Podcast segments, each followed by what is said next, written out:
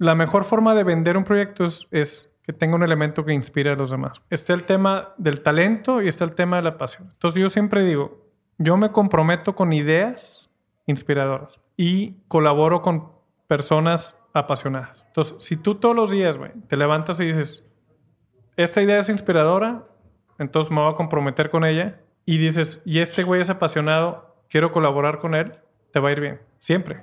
Si estás con las personas más apasionadas del tema, colaborando realmente, no midiéndose el ego, güey, colaborando, y estás comprometido realmente con las ideas inspiradoras, güey, no te puede ir mal.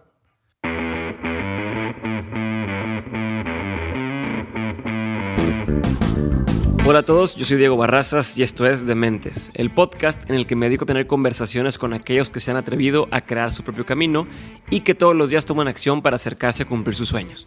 Todo esto lo hago con la intención de desmenuzar sus experiencias, entender su forma de pensar y tratar de encontrar entre su historia los aprendizajes, las herramientas y la inspiración que necesitas tú para tomar decisiones y dar el siguiente paso hacia adelante.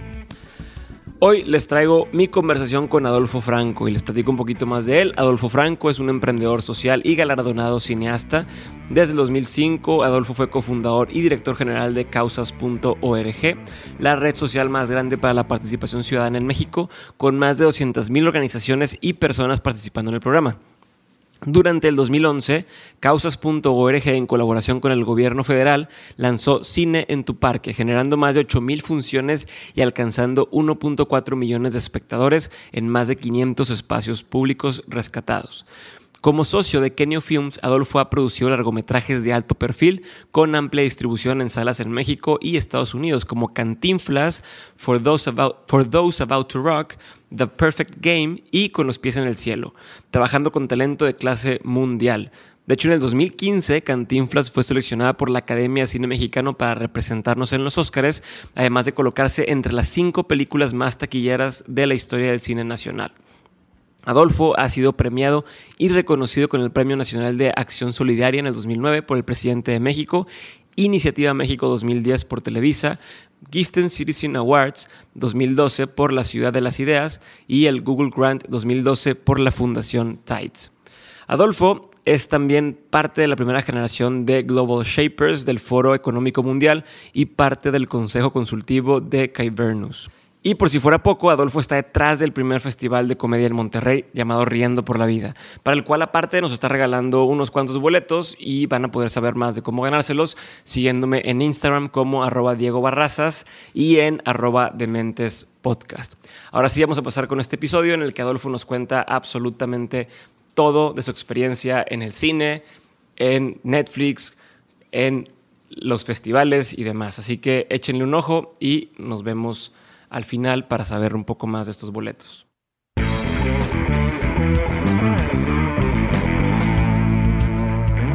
Adolfo, bienvenido a Dementes. Muchas gracias por estar el día de hoy. La gente que está escuchando esto no sabe que empezamos en falso, empezamos a grabar los primeros 20 segundos y no estábamos grabando. Gracias por tu paciencia, gracias por estar aquí. Nos acabamos de conocer. Se me hizo muy interesante todo lo que has hecho, pasando por el tema de emprendimiento social, como le llaman ahora, lo que hiciste con Causas. Estuviste involucrado en temas de Cantinflas o acabas de lanzar los especiales de Franco Escamilla. Entonces has estado en muchas cosas, incluso en la industria de la publicidad en un inicio de los 19 años. Y mi interés principal tiene que ver con... Hace poco estuve dando una plática y una chica me decía... Una chica está en prepa y iba a estudiar apenas la carrera. Y me decía, es que yo quiero estudiar ingeniero químico, pero también me interesa mucho el mundo del cine. Y quisiera hacer algún día una película, pero siento que si estudio esto nunca voy a poder hacer lo otro. Entonces... Pues me da curiosidad, ¿cómo le hiciste tú para brincar entre todas estas disciplinas y cómo explicas lo que haces hoy en día? Sí, es difícil explicar todo lo que hago. De hecho, mitad de mis conferencias es explicar qué hago. Pues mira, fue la verdad, el cine siempre fue la pasión inicial. Desde los 12 años, 13 años que vi películas como El bueno, el malo y el feo, me interesó el medio. Tenía por ahí una enciclopedia de cine que para los... Millennials es como la Wikipedia, pero en papel. Ajá. Y pues la leía, ¿no? Constantemente. Incluso un verano, me acuerdo que mi papá me dijo que lo acompañara a la Cruz Roja. Y yo le dije, pues, ¿qué te está pasando algo? Y me dijo, no, quiero que aprendas primeros auxilios y quiero ver si te convenzo de inscribirte como... él fue piloto de una ambulancia. No sé si él quería que yo fuera piloto, pero pues quería que estuviera un verano ahí como voluntario en la Cruz Roja. Y la verdad es que la sangre a mí siempre me ha dado ñañeras. Ajá. Incluso en el cine. O sea, el cine que menos me gusta es el más sangriento, ¿no? Okay. Y para convencerme me enseñó unas fotos que tenía ahí en el armario de él como conduciendo una ambulancia. Y ahí vi que tenía una cámara de foto profesional. Yo tenía como unos 16 años. Y le dije, pues mejor dame la cámara, güey. O sea, si quieres que me ponga a hacer algo... Que me involucre de alguna forma. Ajá. Y me dijo, ¿la vas a romper? Y sí, la rompí como a los 21 años. Pero en el Inter me gané 2 premios de fotografía. Entonces, o sea... Wow. Fue como ese verano que me vio leyendo una enciclopedia por tercera vez que dijo, pues ponte a hacer otra cosa, güey, ¿no? Okay. Entonces... Yo tenía pensado estudiar cine, no me recomendaron no hacerlo, me recomendaron estudiar una carrera de verdad. ¿Tus papás? Sí. Estuve 1 año o medio año sabático, así como que no haciendo nada, porque estaba esperando el examen para el CCC. ¿Qué es el CCC? El Centro de Capacitación Cinematográfica, que entran a destiempo, digamos, de cómo entra la gente normal. Y es muy difícil entrar. Yo no había sido aceptado, pero me estaba preparando para el examen. Y me dijeron, ¿sabes qué? Vete al TEC, hacer un semestre de comunicación y si te gusta te quedas. Y justo entré a estudiar y me puse a buscar trabajo. O sea, porque yo era como muy inquieto. Entonces yo entré a Grupo 5 porque mi esposa Olivia, que en ese entonces era mi novia, fue a buscar trabajo ahí porque el esposo de su prima es uno de los dueños de ahí. Y yo la acompañé. O sea, yo ni siquiera iba a trabajar ahí. Y me fui con los creativos y tenía una cámara de cine y me puse a hablar de cine con ellos. Y el otro día me autoinvité. O sea, yo llegué como a trabajar, güey. Sin que nadie me contratara así. Y creo que no supieron que yo trabajaba ahí como un mes, güey. O sea, estuviste yendo y a ver qué. Y coincidió es que... luego muchos de esos lugares tienen tanta rotación que ni ellos no saben quién trabaja y quién no trabaja. Exactamente. Y tú llegas y, ya llegué. Güey, agarra la cámara. Entonces yo escribía así cosas... O sea, de hecho, nunca tuve un lugar, güey. O sea, siempre compartí escritorio con Leo, que le mando un saludo.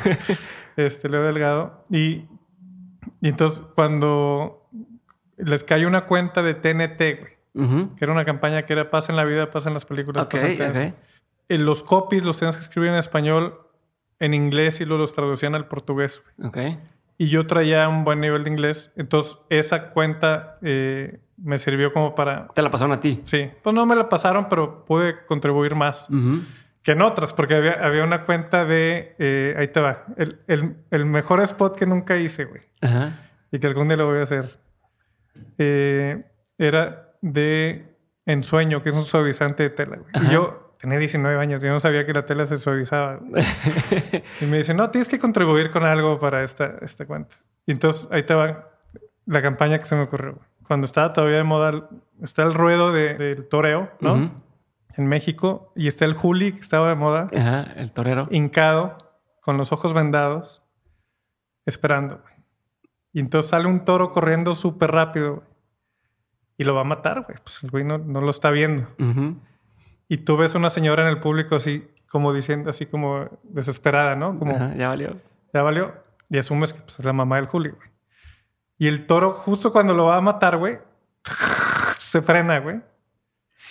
Huele el capote y se acuesta, güey. Y dice, el aroma de mamá. Y la chica... Y entonces ves al toro de chiquito con su mamá, que es una vaca, güey. Y la mamá del Juli lavando el capote con Ensueño, güey. Y entonces, güey, era perfecto, güey. ¿Y luego? ¿No? ¿Por qué nunca salió eso? Hombre, no pasó ni la primera ronda, güey. No, está chido, güey. Entonces, en publicidad me divertí, pero sobre todo... Y estuve año y medio, pero sobre todo aprendí con lo de TNT a vender películas, güey. O sea, porque mi chamba era agarrar una película, no sé, Romeo y Julieta o Godzilla, güey. Que es una película que ya habíamos visto todos en TNT, como es una tercera ventana. O sea, sale en el cine, sale en DVD y luego ya sale en canales como TNT. Pues son películas que ya viste, entonces el spot te trata como de dar otro ángulo, güey, de por qué debes volver a verla o por qué tienes que ver esta película que ya decidiste no ver. Ajá, sí. Porque si ya está en TNT y no la has visto es porque decidiste no ir al cine a verla. Ajá.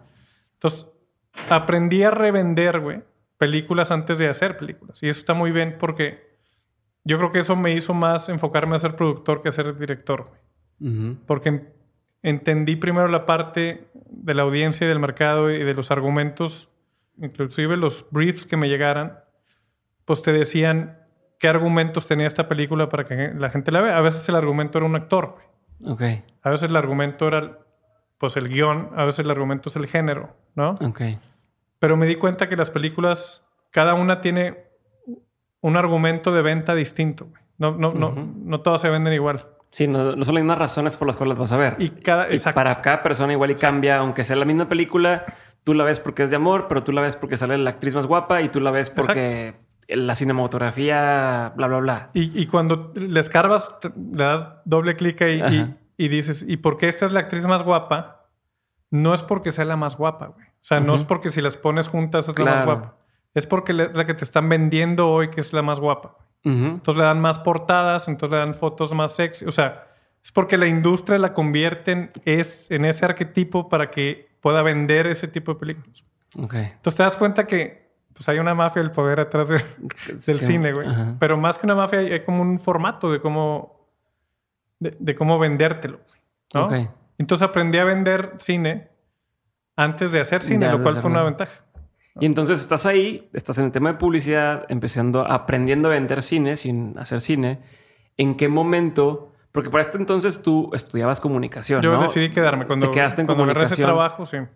¿En qué momento de entrada, o sea, en qué momento migras o te transformas en esta persona que se involucra en el tema ahora sí del cine? Pero también en qué momento entra lo de lo de causas.org. Sí. Pues justo se conecta con mi papá. Uh-huh. Con el tema del voluntariado, porque yo durante la carrera me fui a Los Ángeles a estudiar, y por irme a estudiar a Los Ángeles un verano, 4 meses, dejé el trabajo de Grupo 5 y regresé ya para poner mi propia compañía productora. Uh-huh. Y la primera regla que puse con mi compañía productora, que se llamaba La Plebe en ese entonces, uh-huh, de lo cual me queda solo un tatuaje en la espalda, y grandes experiencias. La plebe, la primera regla que se puso es no vamos a hacer ni un solo comercial. Ok. O sea, vamos a hacer todo. Tenemos que sobrevivir sin comerciales. Sin comerciales. Entonces, hicimos 4 películas, de hecho. O sea, muy baratas, muy cuestionables. pero las hicimos, güey. Y hicimos un documental sobre Colosio que es previo al que acaba de salir ahora de Diego, que está muy bueno. Uh-huh. La primera entrevista de Donaldo Colosio Chico, uh-huh, así que sea pública, la hice yo. Tenía 18 años él, tenía 25 años yo, 24, no sé. Uh-huh. Y yo, o sea, me enteré lo que es levantarte el 23 de marzo, que eran los 10 años, era en el 2004, uh-huh, para presentarla en el Festival de Guadalajara y que te hable en la mañana López Dóriga. ¿Quién sabe cómo consigue tu teléfono, güey? Uh-huh. Que las 8 de la mañana te despierta López Dóriga para entrevistarte, güey. Uh-huh. Porque tienes la única entrevista que hay del hijo de Colosio, güey. O sea, yo... Lo que está pasando ahorita a 25 años, yo lo viví hace 15 años. Okay. Que es... Tengo la versión de la familia de Colosio, güey, en mis manos. Yo tenía 24 años. Yo no sabía lo que estaba haciendo. Es un niño, güey. ¿No? Y empezó también bien orgánico. Un sobrino de Colosio me dijo, oye, que vivía conmigo en residencias en el TEC, me dijo, oye, ¿me puedes editar un video de mi tío? Y yo, sí, güey. Uh-huh. Oye, ¿le puedes añadir una entrevista de mi abuelo? Y yo, sí, claro, güey. Oye, ¿y de mi primo le puedes...? Y yo, güey, a ver, espérate. Si quieres un documental, avísame, güey, ¿no? Sí. Porque... Pues, se convirtió en documental de poquito en poquito. Sí, ajá. O sea, cuentagotas me lo fueron sacando. Luego fui a Magdalena de Aquino. Entonces, regreso a hacer cine, güey. Uh-huh. Hago esto, hago un par de películas más que yo fui guionista y productor. Y... me empiezo a alejar de la idea de dirigir un poco y me empiezo como a clavar más en lo que había aprendido con TNT, que era las audiencias y los géneros, ¿no? Uh-huh. O sea, tener muy claro el género de la película que estás haciendo y la audiencia meta a la que vas, ¿no? Okay. Entonces, así migré hacia el cine. Uh-huh. Y en el Inter tuvimos un par de experiencias. Como no hacíamos comerciales... Uh-huh. Pero sí queríamos practicar, o sea, sí queríamos hacer cosas. Pusimos como la regla de que si era por una buena causa, sí podíamos hacer cosas. Entonces hicimos un documental en la Sierra Tarahumara, güey. Hicimos, okay. O sea, Como que empezamos a usar las herramientas del cine para temas sociales. Ok. Y entonces empecé a trabajar en el tema de alcohol y volante. ¿Qué es eso? Perdón. De conductor designado, de todos estos programas en contra de que tomes y manejes. Sí. Y ahí hicimos un concurso de cortometrajes. Entonces me clavé mucho en el tema social y conecté con lo que me había dicho mi papá de meterme a la Cruz Roja, güey. Ajá. Nada más que yo, mi forma de salvar vidas era otra, güey. O sea, era crear conciencia. Ajá. Pero al final, por ejemplo, con lo de conductor designado, salvamos 300,000 vidas, güey. Porque pues hubo 300,000 chavos que les pusieron su brazalete y no tomaron esa noche y llevaron a sus amigos vivos a su casa, güey, ¿no? Bueno, vivos, igual intoxicados, pero vivos. Entonces, digamos que no físicamente, pero sí de alguna forma contribuía a lo mismo que mi papá. Entonces, aprendí una palabra muy importante para mí, que es el compromiso. O sea, mi papá tuvo un compromiso con estar 10 años atendiendo o manejando una ambulancia. Y yo llevo ya más de 10 años en el tema social porque me comprometo con distintas causas. Ok. ¿No? Y causas.org, ¿cómo nace de ahí? Justo ahí, cuando estuve buscando, después de lo de conductor designado, que fue una gran experiencia para mí, estuve buscando a qué otras causas ayudarles a hacer sus videos o hacer documentales, porque encontré aparte que las causas sociales son grandes documentales, son grandes historias. Casi siempre empieza una ONG por una experiencia, ya sea traumática o positiva personal. Sí. Casi siempre el fundador es alguien que vivió algo. Pasó algo y quiso hacer una diferencia. Y ahí están las mejores historias. Entonces, para mí era muy rentable, güey, ir a filmar algo social. Porque emocionas a la gente que se lo enseñas. Sí, tiene todos los factores necesarios para hacer una buena historia. Aunque esté mal hecho, güey, emocionas a la gente. Claro. Entonces, el tema del cáncer, o sea, son un chorro de causas muy importantes. Entonces, yo me puse a buscar organizaciones sociales en Google. Estaba empezando Google, güey. Pues yo creo que era el 2003, güey. Ok. Y no aparecían, güey. Ponías ONGs México y no salía nada. Busqué, güey. Y me di cuenta que en el gobierno había un instituto que creo que ya lo mataron. Probablemente, como todos los están matando. Había un instituto para organizaciones sociales. Y ahí tenía una base de datos publicada, pero no indexada, güey. Que además eran, pues, muertos. O sea, era materia muerta porque registraban, digamos, el acta de nacimiento de una organización, pero no el acta de defunción. Entonces, si una organización desaparecía, más, si se mudaba de ciudad, güey, o se cambiaba de casa, güey, ya se moría esa base de datos. O le cambió el nombre. O sea, a lo mejor era de razón social, pero tienes un nombre público diferente. Ahí conocí a Vidal Cantú, que es mi socio ahorita, y mi compadre, y a un grupo de personas que creamos esta organización. Estaba Memo, estaba... ¿Quién más está? Memo Farías, estaba mi hermano Arturo. Creamos causas.org para solucionar ese problema únicamente. O sea, lo único que queríamos, güey, era tener una base de datos confiable, indexada, sencilla, bien categorizada, bonita, güey, ¿no? Que fuera estética y fácil de encontrar, de organizaciones sociales en México. O sea, con eso ya decíamos, con eso ya contribuimos. Ya cumplimos. Cabrón. Lo que pasó es que Vidal y Memo y los que estaban en la parte como de programación empezaron a decir, oye, ¿y cómo lo vamos a hacer para que la gente... pues corrija los datos cuando cambian de domicilio, güey? Ah, pues hay que darles un usuario. Ah, bueno, pero si les vamos a dar un usuario, entonces también les vamos a dar una herramienta para que suban contenido. Sí, pues también darles un blog. Entonces hace cuenta como que empezamos a pegarle cosas. Y terminó siendo como un Facebook antes de Facebook. Güey. O sea, de hecho, contemporáneo con Facebook. Facebook tiene una cosa que se llama Causes, que tuvimos conversaciones con ellos en el 2003, güey. Ok. O sea, ellos sabían que existíamos. Tuvimos llamadas por Skype. O sea, tuvimos varias juntas con Facebook cuando estaban naciendo ellos no en la parte de Facebook, sino en la parte social, ¿no? Ok. Con Sean Parker y con la gente que traía el tema de causas sociales. Porque ellos también le vieron a Facebook esa cualidad, que podía organizar mejor a la sociedad civil. Entonces... nace causas así crece un chorro, empezamos a hacer voluntariado corporativo, empezamos a ayudarle a empresas, a Axtel, a FEMSA, a Cemex, you name it, a tener su propio portal donde conectaban a sus empleados con organizaciones sociales. Y pues se nos salió de las manos en algún sentido. Sí, que ahora tener que 200,000 usuarios. Sí. O sea, es una cantidad estúpida. Sí. Eso fue cuando salimos en la tele en el 2010, en Iniciativa México, que fue un programa ahí de televisión muy bueno. Ahí sí pues fue demasiada publicidad. Claro. Y estoy muy orgulloso de eso porque nuestro objetivo era muy sencillo. Terminamos cediéndole toda la información y toda la base de datos actualizada a Google y a Facebook. Cuando vimos las herramientas de Google y de Facebook, pues dijimos, ¿para qué seguimos haciendo herramientas nosotros? Mejor hay que colaborar con ellos. Y por un tiempo, Google for Nonprofits usó nuestra base de datos y luego ya empezaron ellos a crear la suya, ¿no? Pero pues yo creo que esa fue la contribución. Después hicimos otros programas con la misma organización que se llama Causas México. Hicimos uno de cine en espacios públicos que ha sido el más grande en su tipo. 8,000 funciones por año.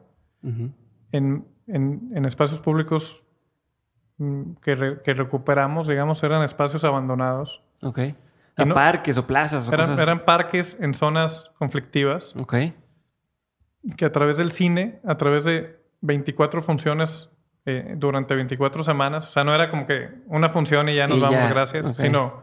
Eran 24... Simultáneamente en varios lugares. Sí. O sea, en varias ciudades montaban eso. Sí, güey. Cabrón. Sí, teníamos como 22 equipos.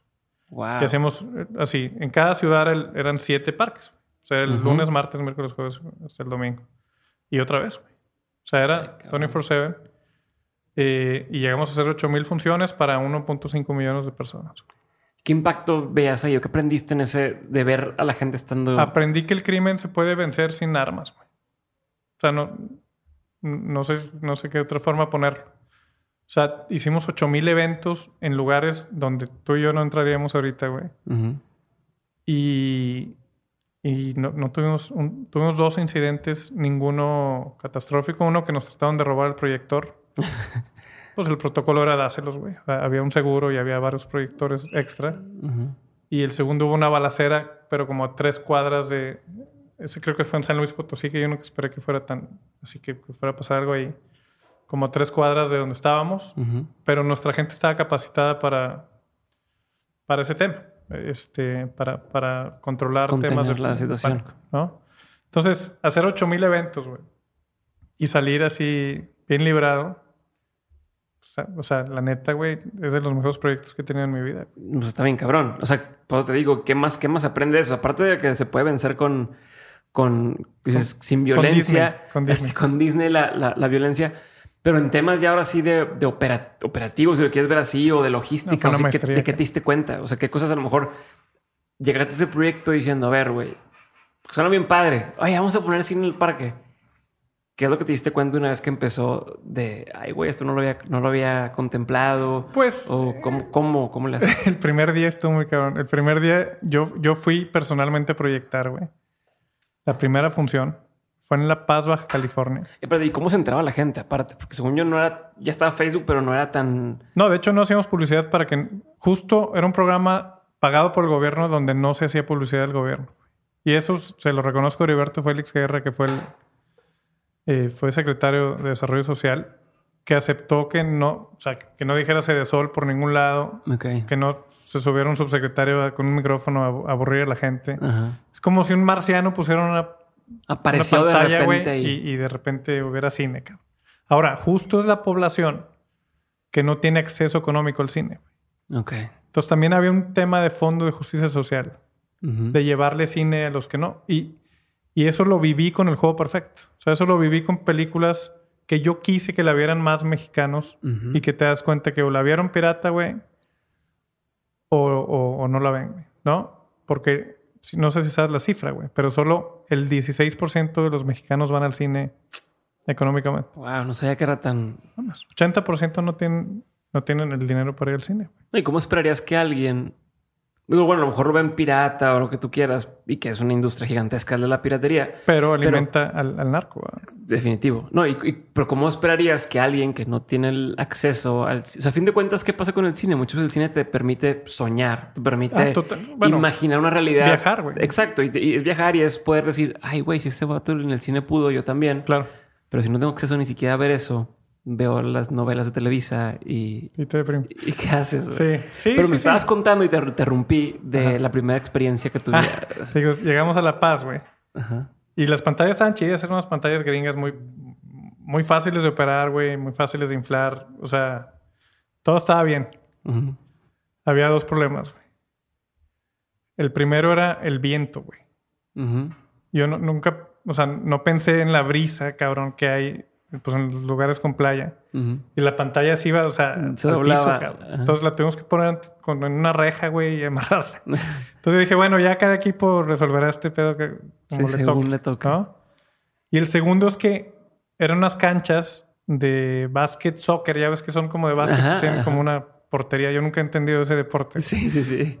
Yo sé que son de la ropa, pero yo no sé si meter ganastas o goles, güey. Y entonces... Llegan unos morros como de 14 años, güey. Pero uno parecía como de... Pues de mi tamaño, güey. Tenía 14, pero sí me ponía unos chingados. Ajá. A jugar, güey. Cuando estaban montando, yo dije... O sea, que iba a haber pedo, güey, ¿no? Uh-huh, de que salte de mi cancha. Sí, ajá. Y entonces... Justo puse el juego perfecto, güey. Así porque dije, pues ¿cuál pongo? Pues este es mía, ¿no? Y allá en el norte les gusta el bass. O sea, en Baja California les gusta el bass. Y entonces, pues la empiezo a poner y se empieza a acercar una señora y luego otros sacan unas sillitas. Y yo veo que estos güeyes, pues como que no dejan de jugar, güey. De repente ya había como 20, 30 personas viendo la película. Uh-huh. Y yo creo que llevaba 10 minutos la película. Y veo como al líder, güey. O sea, al que estaba más grandote, güey. Que agarra el balón y les dice a los demás como que... Ya, güey, vamos a verla. Ah, chingón. Y yo así como que, órale, cabrón. Y ya, en cuanto se sentaron ellos a verla, llegaron 100 personas más, güey. O sea, como que había gente que no quería molestar a los que no hubiera pedo. Ahora, quién sabe si esos morros eran los que vendían la mota IVA. O sea, nunca sabes, güey. Nunca sabes quién estás. Ojalá y no. Se vean muy deportistas. Pero, pero nunca sabes. O sea, ese era el problema de los parques. Que el gobierno gastaba millones y millones en pintarlos y en ponerles juegos nuevos, güey.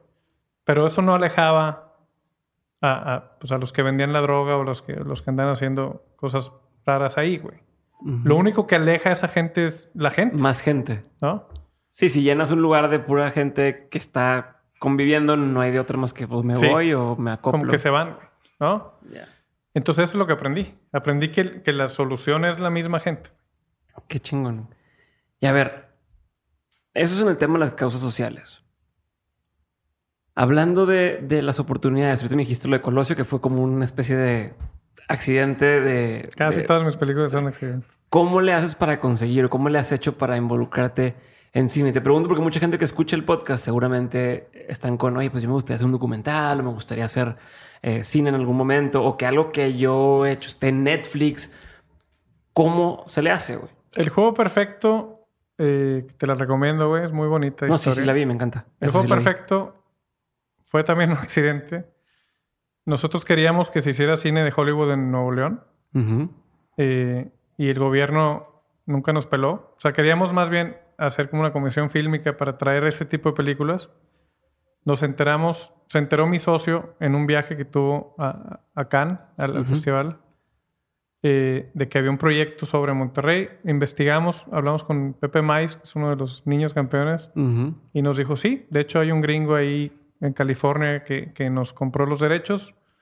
Nos dio el teléfono de este cuate que se llama William Winokur. Fuimos, bueno, primero hablamos con él, luego lo vimos y le dijimos, oye, pues aquí tienes productores, güey.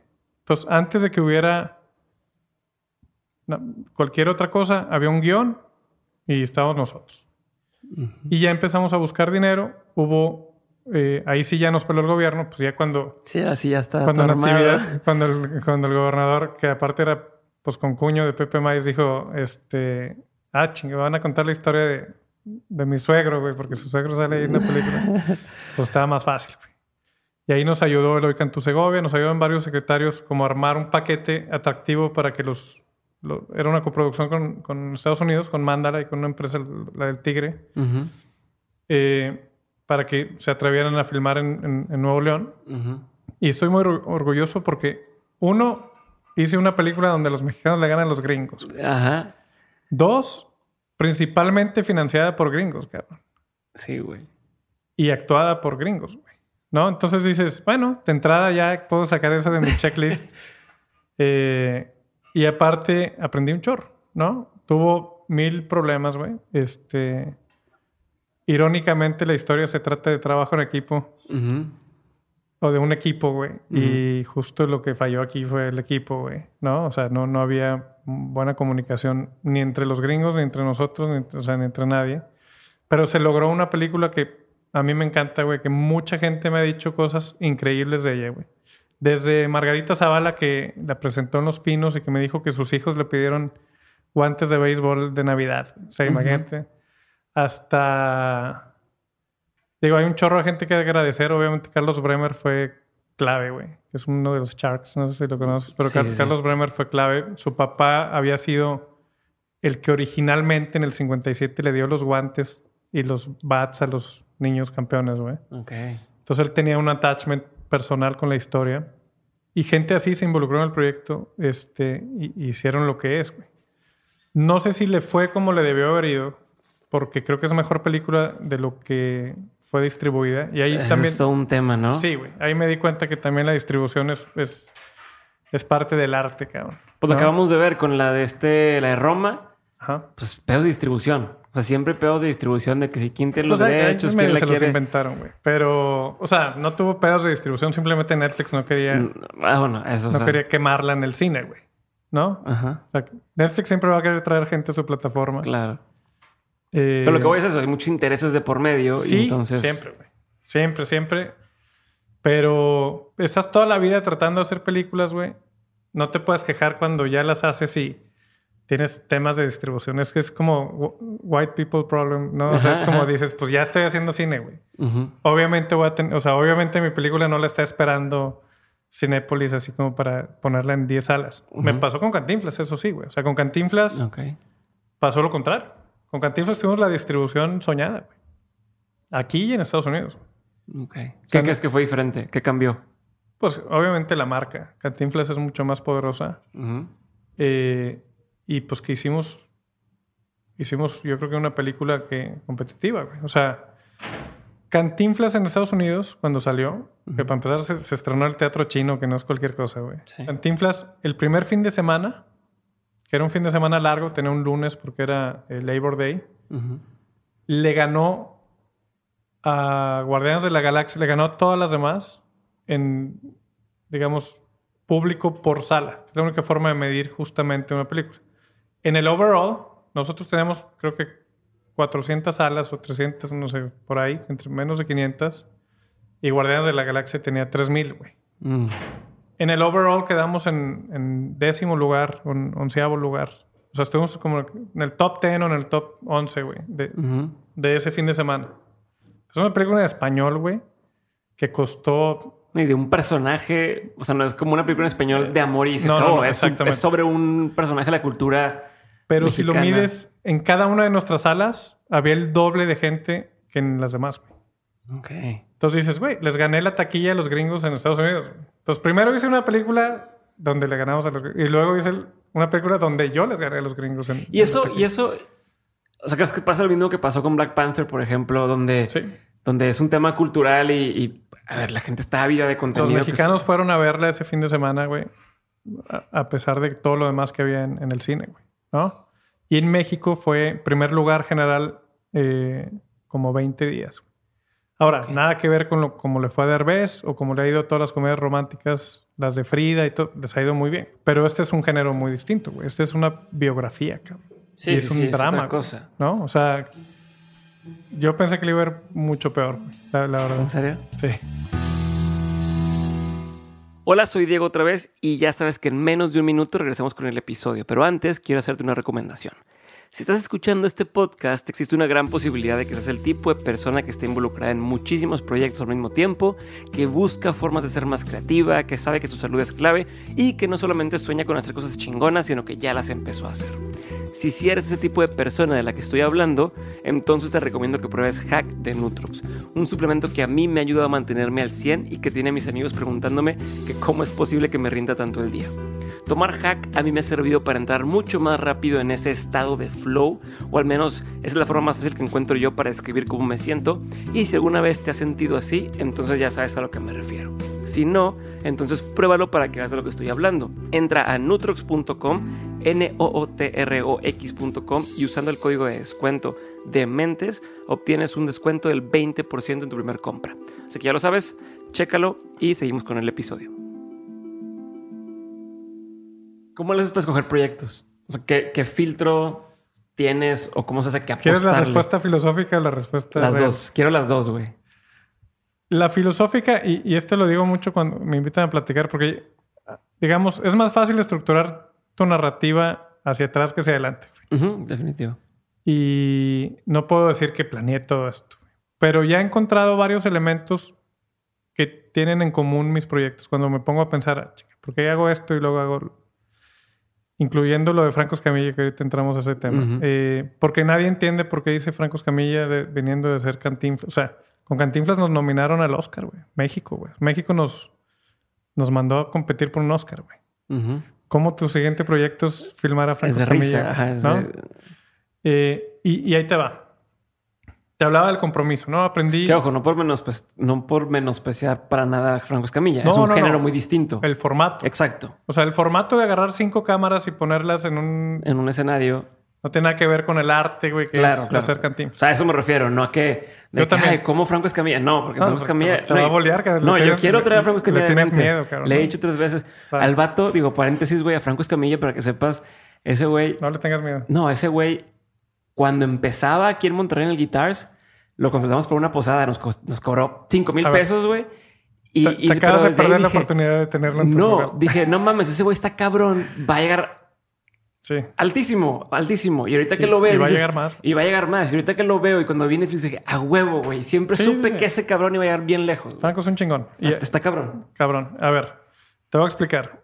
Te hablaba del compromiso. O sea, para mí algo bien importante es comprometerte con un proyecto.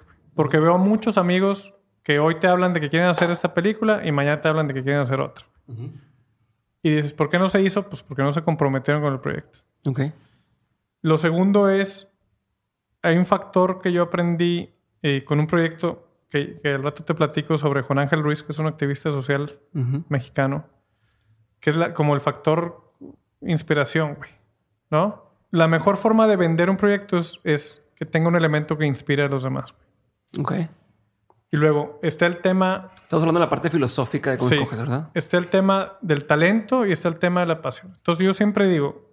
Yo me comprometo con ideas inspiradoras y colaboro con personas apasionadas. Uh-huh. Entonces, si tú todos los días, güey, te levantas y dices, esta idea es inspiradora, entonces me voy a comprometer con ella. Uh-huh. Y dices, y este güey es apasionado, quiero colaborar con él, te va a ir bien. Okay. Siempre. No te va a ir bien inmediatamente.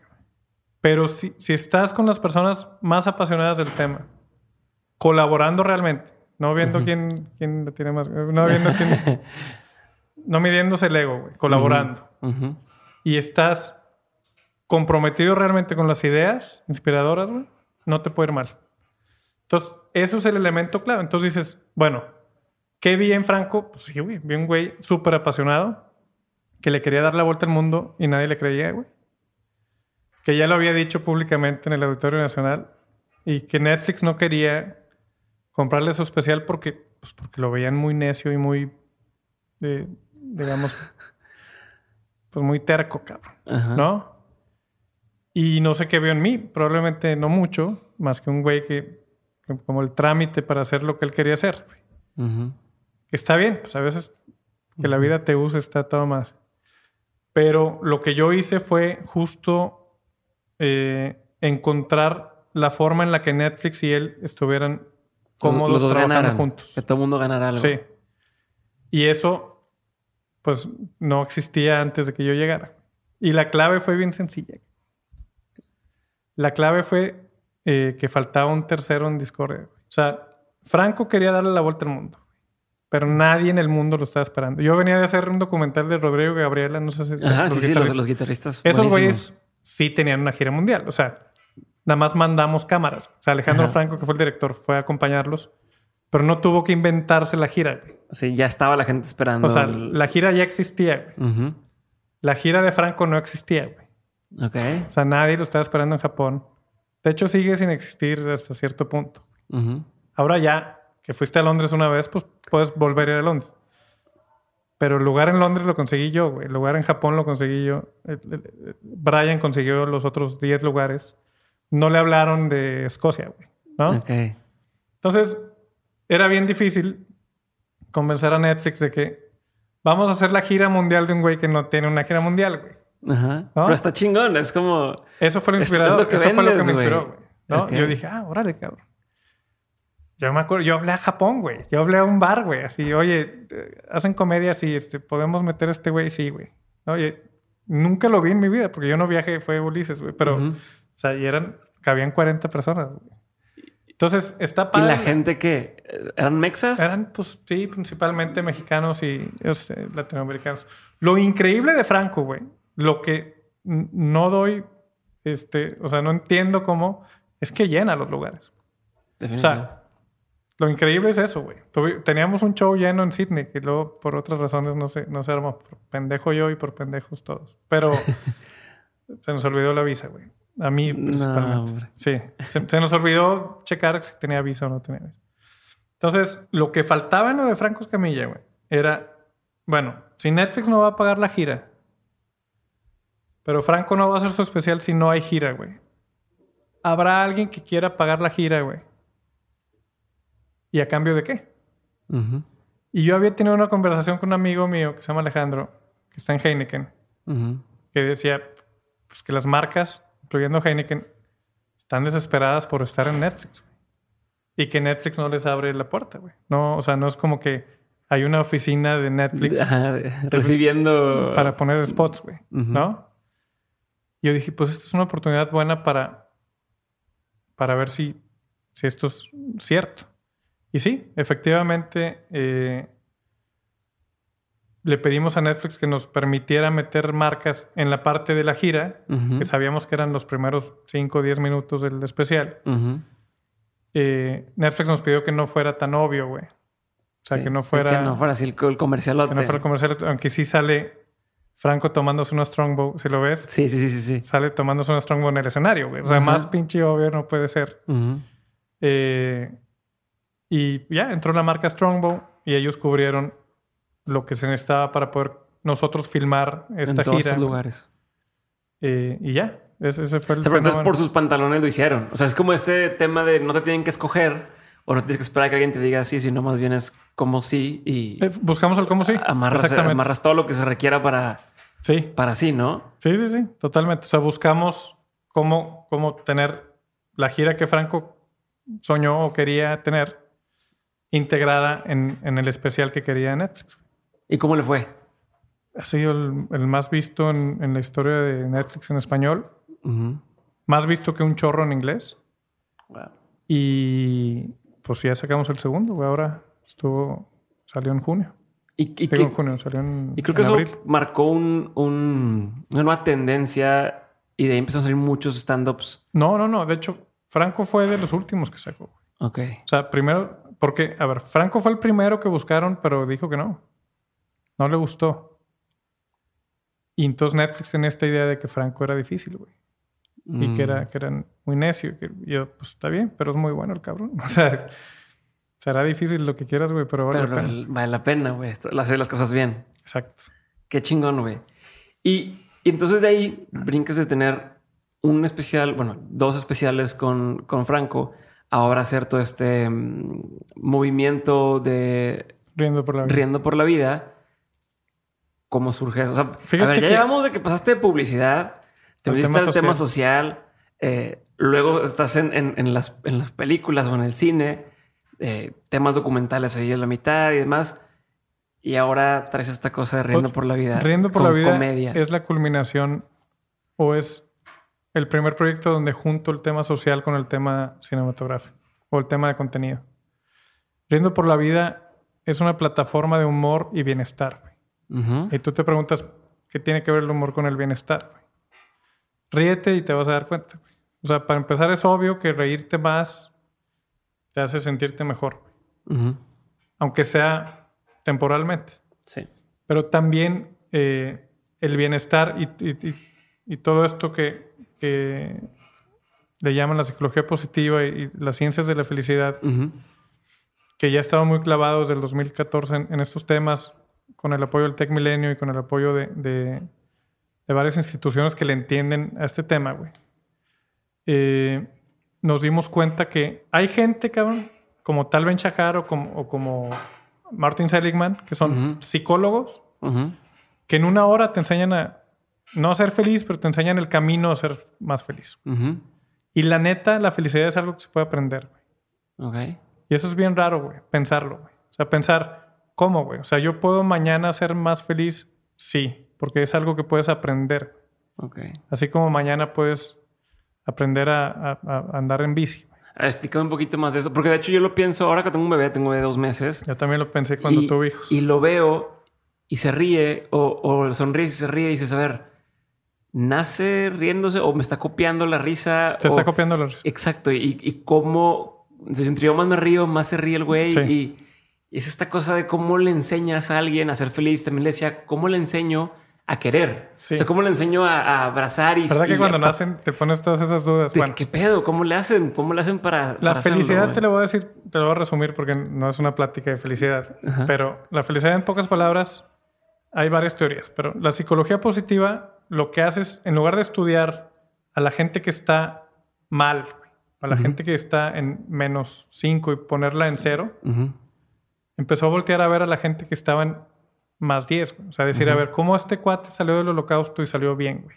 Uh-huh. ¿Cómo este chavo que nació en este barrio en Brooklyn llegó a la NBA, güey? ¿Qué tiene este cuate, güey? Uh-huh. Y empezaron a experimentar el tema de la resiliencia y del agradecimiento y del mindfulness y de uh-huh todo esto que ahora está como de moda. Uh-huh. Y empezaron a hacer ciencia, güey. No estoy hablando de autoayuda y de Jordi Rosado. Estoy hablando de ciencia, güey, ¿no? Entonces, hay un modelo de la universidad. Perdón. Sí, güey. O sea, no estoy hablando de alguien que cree que te va a decir cómo ser feliz, sino es alguien que sabe, güey. Uh-huh. Porque tuvo un grupo de control y un grupo y estos güeyes resultaron más felices. Uh-huh. Para empezar, tienes que entender que la felicidad es más parecida a la paz que a la diversión. Uh-huh. O sea, ir a un antro, güey, y pedir una botella y estar con tus amigos tiene una consecuencia el otro día. Por eso se le llama diversión. Vas, te diviertes, pero la mayoría de la gente que hace eso no está encontrando la felicidad. Al revés, está huyendo de la felicidad. Estás distrayendo. Es sí una distracción. Me entretengo en algo. Pero el otro día no estás peor. Uh-huh. Sí. La felicidad es una cosa... El vacío del domingo que le dicen. Sí, así de... Entonces, la felicidad es una cosa que es... que trabajas todos los días, güey. Como el amor, como el matrimonio, como muchas cosas. Como la salud física, güey. Y la psicología positiva es como decir... voy a ser un Iron Man en mi mente, güey, ¿no? Uh-huh. Es prepararte psicológicamente para tener una buena salud. Ok. Entonces, la felicidad en el modelo de Seligman, y yo no lo explico muy bien porque no tengo la muestra, pero claro, se basa en 5 ejes que se llama PERMA. Uh-huh. PERMA es positiveness, o sea, pensar positivo, güey. O sea, uh-huh, porque nosotros los cerebros humanos estamos hechos para retener lo negativo peor antes que lo positivo. Tú puedes reconfigurar tu cerebro todas las noches. Agradece 3 cosas que te pasaron en el día y vas a empezar a cambiar, a modificar en qué pone atención tu cerebro. Uh-huh. Entonces, ¿puedes modificar y tener una mente más positiva? Sí, güey. Puedes aprender a hacer eso. En 21 días, de hecho. Entonces, positividad. Uh-huh. La E es engagement, que uh-huh tiene que ver con lo que tú haces. O sea, encontrar esta materia que es la que más te apasiona y la que más te hace pensar que el tiempo no pasa o que uh-huh pasa muy rápido. La R es relationships. Es mientras más relaciones positivas tengas, mejor, güey. Uh-huh. El otro día estaba escuchando a Esther Perel, no sé si la conoces, hablando que sea uno de... Es que la autoestima y yo puedo crear mi propio... como mi autoestima, ¿no? Yo me quiero a mí demás, pero mucho de tu personalidad va en relación con tus relaciones, porque no descubres quién eres hasta que estás con más gente. Digo que solo en un cuarto blanco, tengo una persona. No, güey, tiene que ver con la interacción. Tiene que ver con la interacción. Entonces es lo que dicen las relaciones. Sí, entonces el único estudio longitudinal que se ha hecho, que hizo Harvard, la única, así, de 75 años que investigaron las mismas personas, la única conclusión real es que mientras más relaciones tengas, más tiempo vives. Okay. Entonces, relationships. La M es meaning, es significado. Encontrarle significado, o sea, algo. Propósito. Y de cada uno hay técnicas bien claras de que, o sea, te puedo poner un test y hoy ya sabes tu propósito. Y la A es achievement, que es la que más se parece al tema laboral, que es pues tener metas claras y lograrlas. Digamos que de lo que nos vende el maldito capitalismo, el mundo occidental, que es tienes que tener este carro, ¿verdad? Sí hay algo que te da felicidad de eso, que es el logro de tener algo. Pero si no tienes las otras, güey, o sea, si por lograr eso ves el mundo negativo, porque como tú te chingaste a alguien, crees que todos te van a chingar. No tienes relationships, güey. No tiene significado tu vida más allá del dinero. Pues, o sea, si pierdes las otras 4 letras, güey, por la A, que es achievement, perdiste todo, cabrón. Okay. O sea, no entendiste el juego. El juego. Entonces, ¿qué es Riendo por la Vida, güey? Riendo por la Vida nos dimos cuenta que así como se puede aprender a ser feliz, el humor te puede enseñar muchas cosas. Para empezar, se puede aprender a ser más chistoso en la vida. Yo no lo he aprendido, pero el humor te enseña mucho. Entonces dijimos, ¿por qué no...? Es una forma distinta de digerir las cosas. Te doy una cátedra, sino... Nosotros dijimos, a ver, queremos pasar de ser 2 especiales de comedia a ser 8. ¿Cada cuánto? 2 a... En un año. En un año, ajá. O sea, vamos a filmar 8 especiales. El 19 de julio en la Arena Monterrey. Busquen sus boletos. Va a estar muy bueno. Y entonces dijimos, a nivel de negocio, viéndolo como compañía productora, pues queremos hacer más de lo que ya hicimos con Franco Escamilla, ¿no? Pero dijimos, queremos darle un significado más allá de, pues este comediante es bueno, vamos a filmarlo, güey. No, güey. O sea, ¿por qué el humor, güey? ¿Por qué la comedia? Y nos dimos cuenta que el humor es la puerta hacia la felicidad.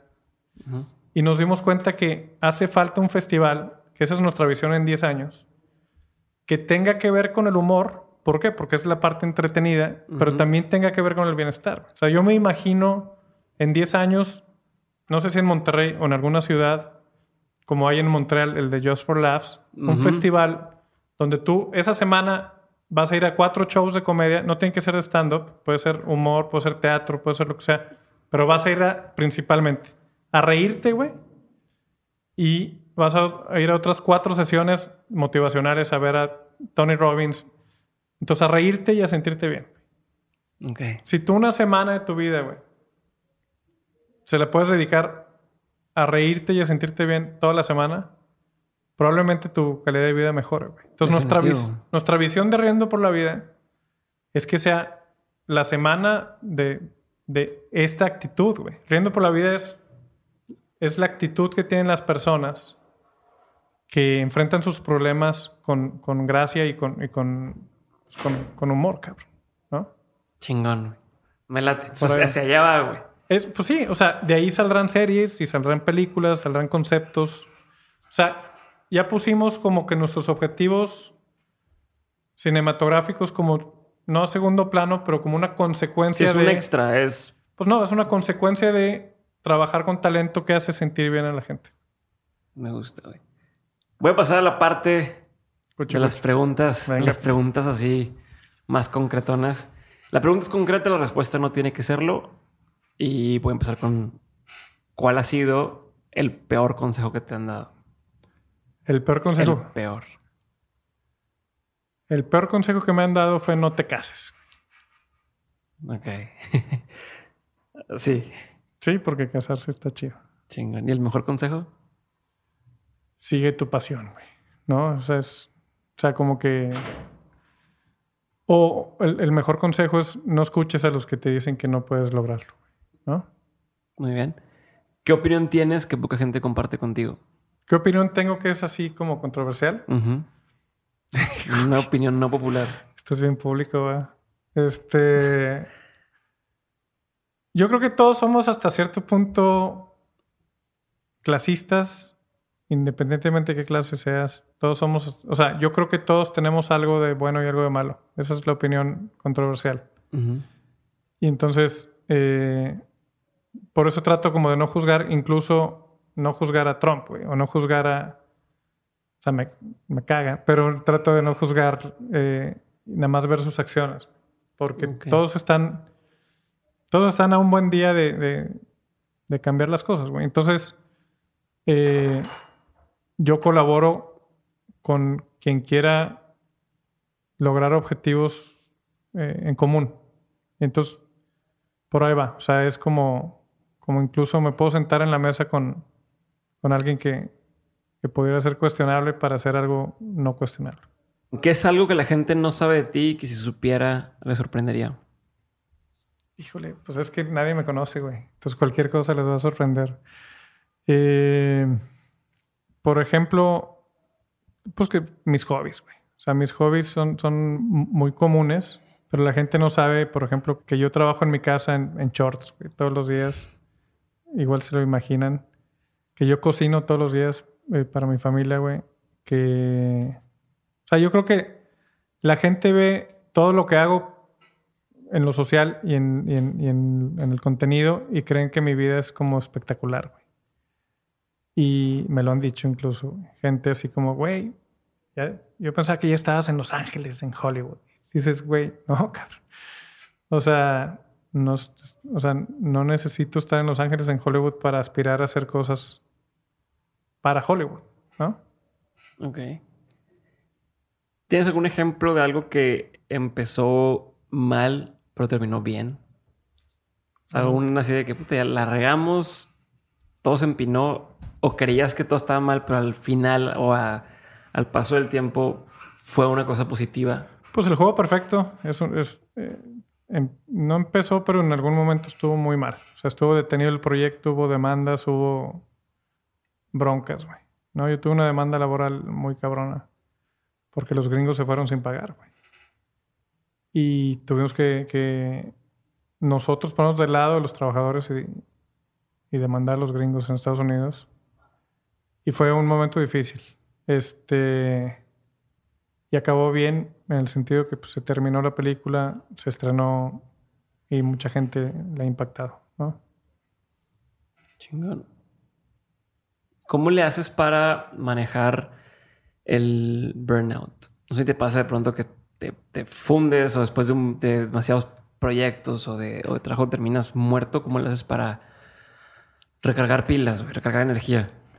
Pues fíjate que justo el tener siempre un tema socio, como un pie en lo social y un pie en los negocios, uh-huh, te sirve, güey. O sea, ahorita, por ejemplo, ya no... O sea, Causas no está operando ahorita, pero estoy yo en el consejo de Cavernus, que es una organización fundada por Ricardo Salinas Pliego, que tiene temas de liderazgo en jóvenes. Uh-huh. Y el estar activo, aunque sea desde un consejo, estoy en el consejo de Enseña por México, también estuve, aunque sea en un consejo, güey, o aunque sea como voluntario los sábados si quieres hacer algo, te ayuda a ver otra perspectiva. O sea, si tú tienes un trabajo muy estresante, lo peor que puedes hacer es que sea lo único que te motiva, güey. Si tú, o sea, tú crees que dar más de tu tiempo a otras cosas te va a estresar más y en realidad te quita el estrés muy cabrón. Okay. Porque te das cuenta de lo privilegiado que eres de tener el trabajo que tienes, güey. Cuando te haces voluntario o cuando realmente tratas de ayudar a gente que está en situación vulnerable o a líderes que pueden cambiar al país, como en el caso de Cavernus, y pues te da esperanza sobre el futuro, y por más que no te salga un proyecto u otro en tu vida profesional, al menos estás viendo algo de avance en otras cosas. Okay. Si tuvieras la oportunidad de saber la verdad absoluta de algo, cualquier pregunta que tú tengas, tienes la oportunidad de preguntar lo que sea y te van a decir la verdad absoluta, ¿qué preguntarías? La verdad absoluta, güey. Híjole. Pues cualquier ñoñada, güey. ¿Qué tan cierto es que prender el celular en el avión, güey, hace que se caiga? Eso siempre lo van a tener secreto. Güey. Sí, güey. No, nunca te dicen ni saben explicarte por qué. Es una mamada. Sí. Es una estupidez, pero sí. Muy cierto. ¿Qué te da mucha curiosidad hoy en día? Curiosidad. O sea, que es algo que piensas constantemente y que traes recientemente. ¿Sabes qué, güey? Tengo 3 hijas, cabrón. Y hay todo un tema de que se ponen a ver unos videos de gente jugando con plastilina, güey. Bien cabrón, güey. Como 10 horas, güey. Y han de ser billonarios los güeyes que hacen esos videos. Me da curiosidad saber cómo chingados se les ocurrió hacer esos videos, cabrón. Esa gente, o sea...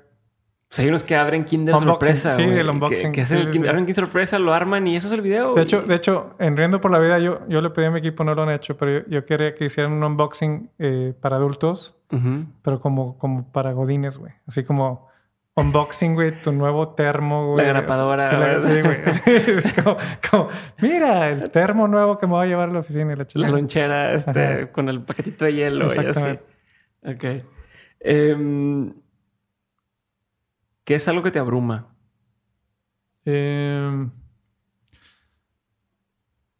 Pues yo llegué a tener temas de, digo, leves. Porque he escuchado historias muy cabronas, pero temas como de ansiedad y como de... como ataques así como de sentirte abrumado, güey. Y era mucho en lo familiar. Era cuando iban a ser mi primera hija. Como que me daba miedo el futuro. O sea, como que cuando la vida se pone ya seria, güey, y dices, madre, ya alguien depende de mí. Y por eso entré al tema de bienestar, güey. O sea, realmente me interesé en ese tema porque dije, no puede ser que uno de los momentos más chidos, que es cuando tienes tu primera hija, lo estés sufriendo por cosas que no sé qué controlar, güey. Y ahorita ya aprendí a respirar, güey, que eso es también, puta. O sea, yo no sé cómo le hacía antes para vivir, güey, sin saber respirar, ¿no? Y me puse a hacer ejercicio. Entonces ya son pocas las situaciones que me estresan o que me quitan la paz. Está cañón como cuando hablas de respirar, la gente se te olvida. O sea, estoy seguro que todos los que están escuchando respiran. No. Estoy respirando. Respiran sí. Y dicen, ay, güey, no me había dado cuenta que no estaba respirando bien, güey. Exactamente. Está impresionante eso. ¿Cómo han cambiado, hablando de eso, tus prioridades, güey? ¿Cómo han cambiado tus prioridades al paso del tiempo, de ser un chavito de 19 años en publicidad a lo que estás haciendo ahora? ¿Qué ha cambiado? Pues mi vieja te diría que yo soy bien cabrón y siempre hago lo que quiero, ¿no? Pero ahora lo que quiero hacer es muy distinto a lo que quería hacer hace 20 años. O sea, ahora lo que quiero es echarme a la alberca con las niñas y no contestar llamadas, ¿no? Y antes lo que quería hacer pues, era irme de viaje o echar desmadre. Entonces... No cambió mi prioridad. Mi prioridad es primero yo, luego yo y luego... Porque yo creo que la clave de la felicidad es primero amarte a ti mismo y darte a ti mismo lo que realmente necesitas. Porque si no, no puedes estar bien para los demás. Pero cada vez necesito menos como en lo material o en el sentido así como de fama o fortuna, sino que necesito más como de en el tema de tener conversaciones padres con amigos o viajar con mi esposa. Me encanta, güey. Acabamos de regresar de un viaje. O sea, cada vez lo que me doy es más fácil de conseguir. Ok. Y hablando de lo social, tú que estás metido en temas sociales y que siempre has estado involucrado en eso, ¿qué estigma necesitamos eliminar en México? ¿Qué estigma social o qué forma de pensar nos hace falta cambiar? Bueno, a ver, la discriminación en México es altísima. Güey. O sea, de todos los sentidos.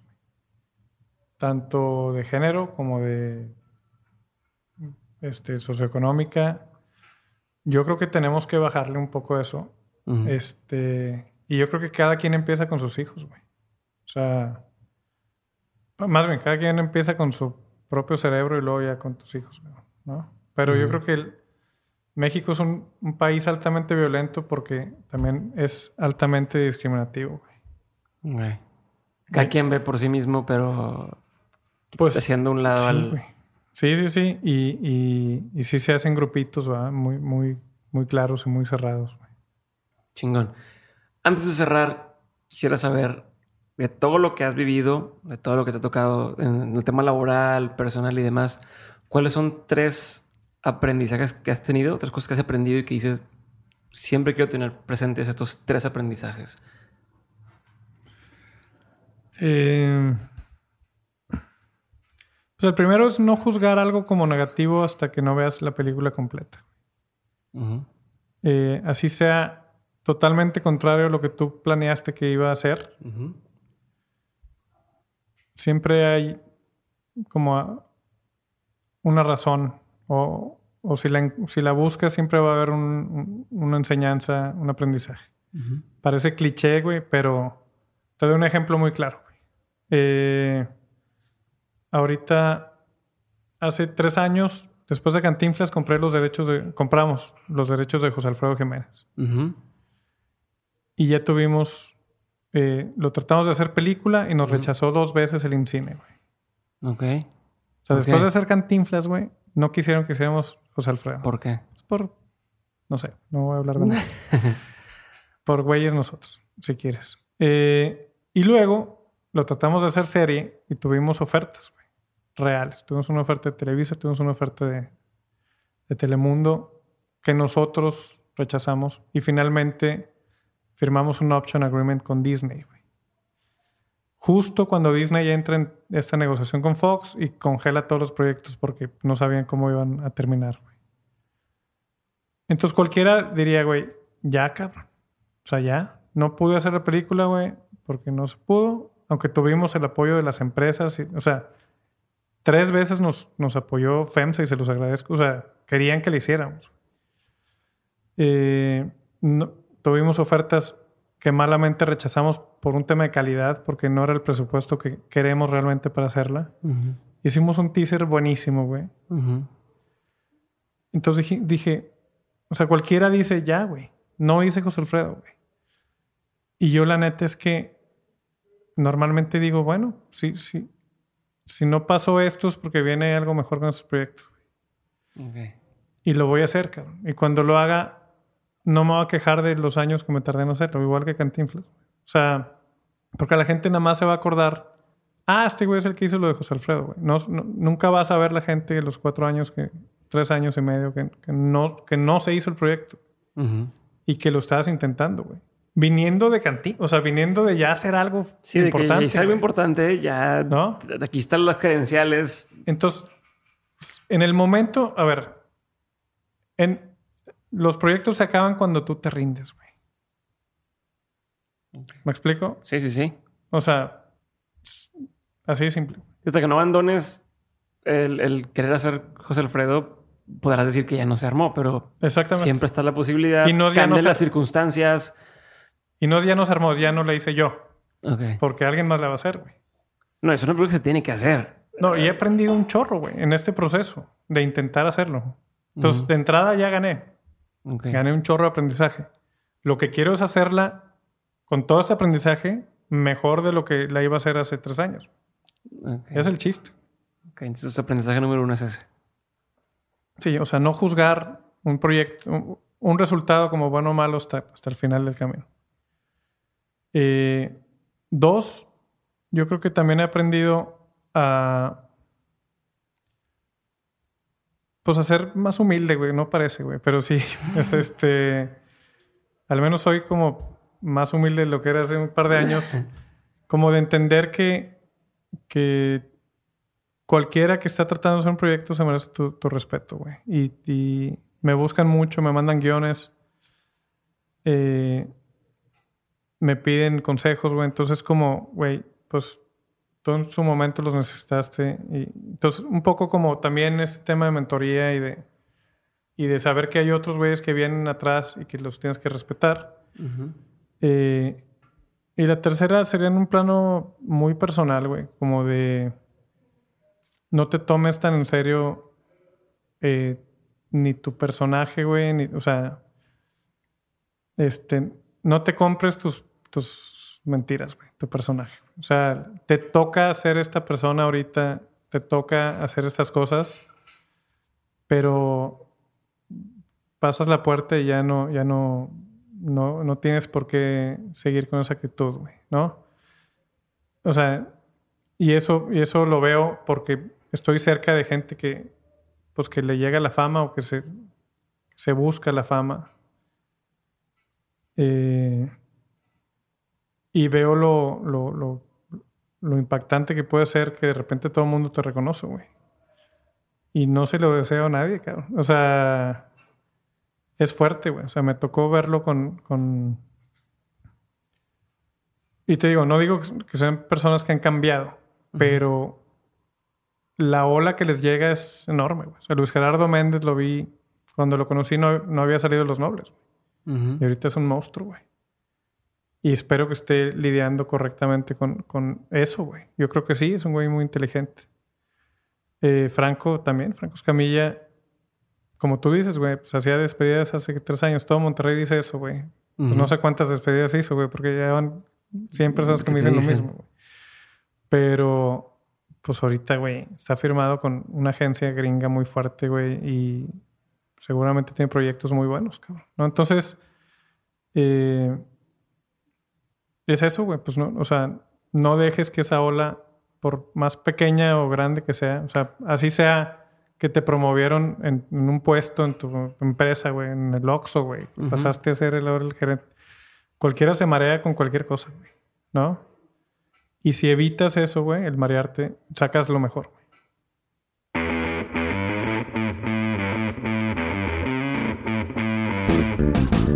Muchas gracias por haber escuchado este episodio. Sígueme en @dementespodcast y en @diegobarrazas. Para ganar uno de los boletos que Adolfo nos dio para Riendo por la Vida, el primer festival de comedia en México en el que participan Mike Salazar, José Luis Agar, Gon Curiel y Alan Saldaña. También visita las notas del show para saber más del evento y comprar boletos o entre directo a superboletos.com. Por último, te recuerdo que este jueves hay episodio de On School para que estés al pendiente. Te mando un abrazo grande y nos escuchamos en el siguiente episodio de Dementes. Bye.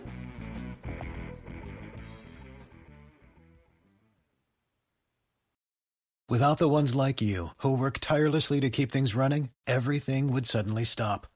Hospitals, factories, schools, and power plants, they all depend on you.